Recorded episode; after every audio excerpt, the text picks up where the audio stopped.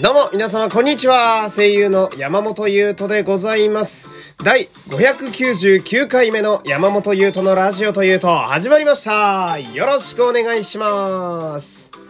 さあ、今日はね、えー日曜日ということで、えー恒例の、えー日朝の回でございます。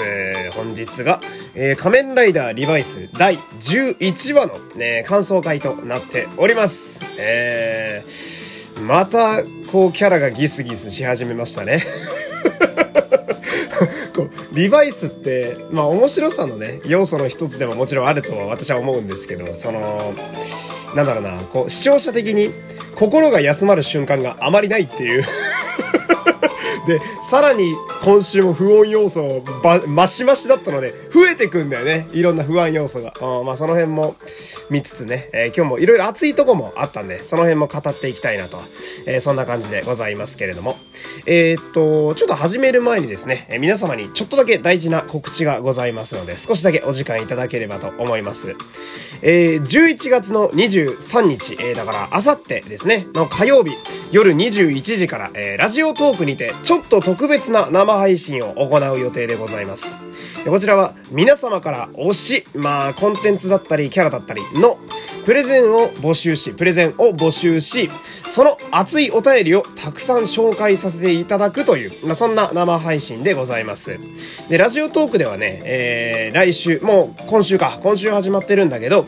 えー地上波のラジオパーソナリティの権利をかけたオーディションがですね、開催されております。で、私もこれに参加する予定なんですけど、このオーディションの、えー応募条件が、生配信にて、えー1万スコアを達成することとなっております。で、これは、皆様の応援がないとね、ここに行けないわけなんですよ。で、今回はこれを目指す生配信になるわけなんですよ。なので、まあ私からするとこう、地上波で、えー自分でラジオをやるというのはですね、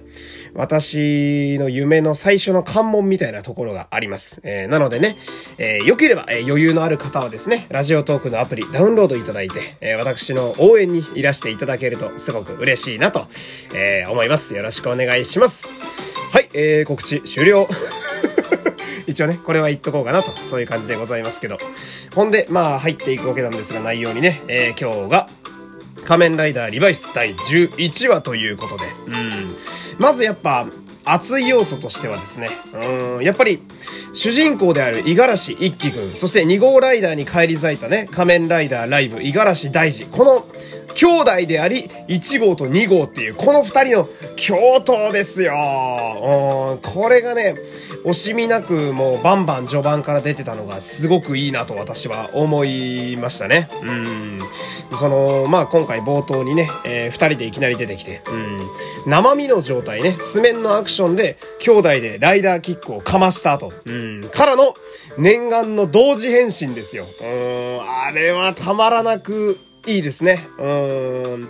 で、今回に関してはさ、その、もちろん1号と2号、まあその仮面ライダーが並んだ上での、こう、ポーズをゆっくり取りながら変身 CG ドバーンみたいなね、同時変身は、仮面ライダーの花形でもあるし、うん、やっぱすごく見どころなとこなんだけど、この、一期と大事のいいところは、まああの先週も喋ったんだけど、変身ポーズが鏡合わせみたいになるんだよね。あの最後のこう、えー、5っていう手を構えてスタンプをクロスさせるって、まあ、五十嵐ポーズなんてよう言われますけど、えーあの50のポーズが兄弟で横に並ぶのがとても綺麗なんですよね。うんで、やっぱりその先週の仮面ライダーライブ、えー、大二くんの変身ポーズを見て、その裏話を見た時にやっぱりこうファンとしてはさ、やっぱ、兄弟で並んで鏡合わせの変身見たいやんみたいな。うん、だから、北条 M とパラドみたいなさ、あのエグゼイドの、うん並んで変身とか見たいななんて思ってたら、もう即出してくれるっていう、この、これこれってなるっていうね。で、今回撮ってらっしゃる監督が、まあ、杉原監督という、私もすごく大好きな監督なんですけど、あの、ジオウのアギト会だったり、えー、仮面ライダー01のね、メイン監督だった杉原監督なんですけど、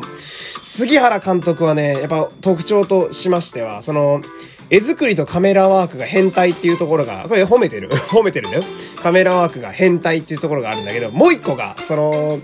なんだろう、ゲームとかアニメの必殺技かなっていうぐらいにド派手な CG を撒き散らすっていうのがすごいいいわけですよ、杉原監督は。で、今回で言うと、特に最初の一期と大事のこう、ぐーっと並んだ上での変身って言った時のスタンプに囲まれて、あの、液体みたいなやつがドバーンって出るところとか、あの、まあ、銀行のシーンだったんで、うん、お金が舞い飛んでるところもあったりなんかして、すごい派手に仕上がってるんだよ。あの変身が、やっぱたまらなくいいんですよね。うん。で、この杉原監督といえば、まあ、01ってね、さっきも言いましたけど、その、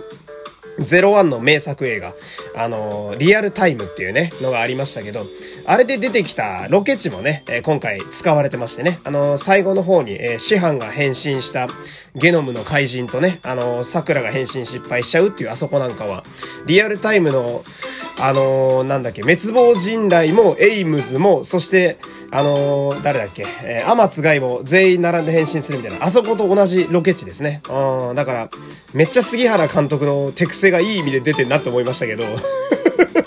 あ、で、杉原監督といえばもう一つはその、ファン的にこれが見たいんだけど出してくれないかなっていうところをよく出してくれることなんですよ。それが、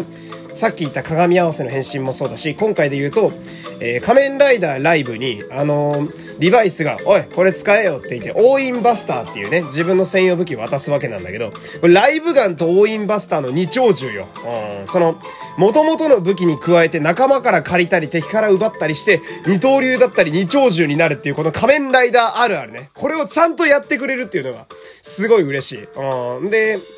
一期と大事は、まあ先週までが本当に大事の成長と葛藤の話だったから、並んで一緒に戦ってるだけでやっぱり見てきてる視聴者としてはすごいグッとなるわけじゃないですか。ああ、その辺の絆もよく出てる、すごく印象的なシーンだな、なんて、えー、思いましたけれども。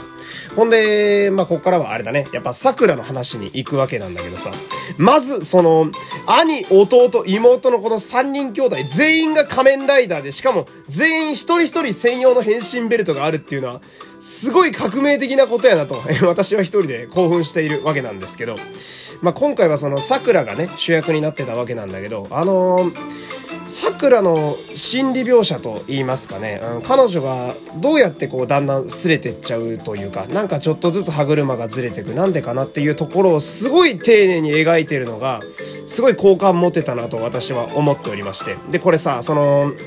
まあ、全員とは言わないんだけど、今まで女性ライダーって、その、出てくるのは出てくるんだけど、なんだろうな、その、女性ライダーであるという属性だけで終わってしまってることがちょこちょこあったのね。だから、キャラとしての内面だとかが深く描かれることって気持ちそんなになかった。いや、全員がそうじゃない、そうだったとは言わないけど、ちょっと、うん、掘り下げ惜しいなっていうところがあったりしたんだけど、桜に関してはもう本当1話からしっかりキャラ付けした上で今回スポットが当たってるので、すごくこう、こちらとしても感情移入できるというか、だ辛さがすごい分かってくるみたいな、この辺が巧みに、うん、緻密に丁寧に作ってあるなと思ってまして。で、今回のシーンだと、あの、印象的だったのがやっぱ、さくらが家族と言い合いになって出てくシーンがありましたけどさ、あそこの、本当に厄介なところというか、まあ、仮面ライダーリバイスのその脚本が上手いなと思うところはさ、あのシーンってさ、その、一見自分勝手でね、そのなんか、わめいてる桜が責められてるように見えるんだけど、だけど、よく聞くと一人一人、桜も含めてキャラが喋ってることは、極めてまともなことを全員言ってるんですよ、あれ。うん。だから厄介なんだよね。うん。で、特に、お母さんが本当に厄介なのよ。この作品。わざとやってると思うんだけど、その、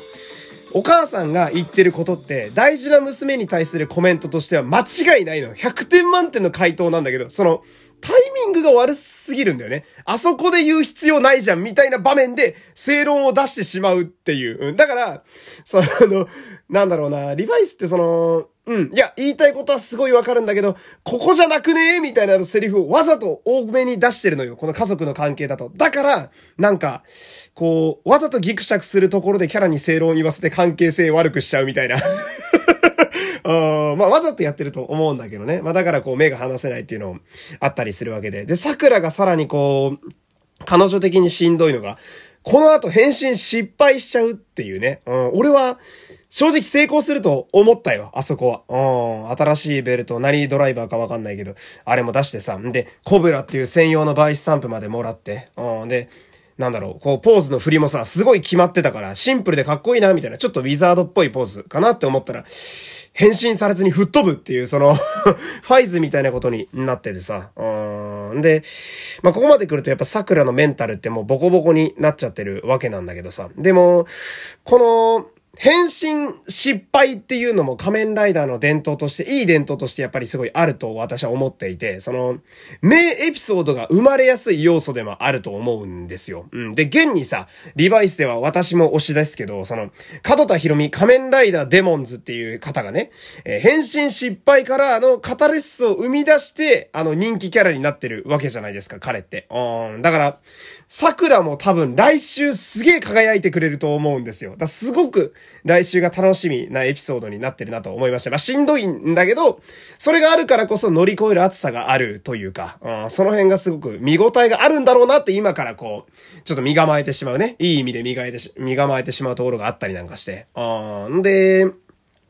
来週出てくるその桜が変身する仮面ライダーがジャンヌっていうね、仮面ライダージャンヌっていうキャラなわけなんだけど、コブラがモチーフになってるみたいなんですよ。うん。で、コブラモチーフの仮面ライダーってすごく貴重なんだよね。あんまりいないっていう。うん。で、ふと調べてみたら、過去のコブラモチーフって、龍騎の王者と、あの、ビルドのエボルだったんですよ。うん。マジで6年ついねえなと思って。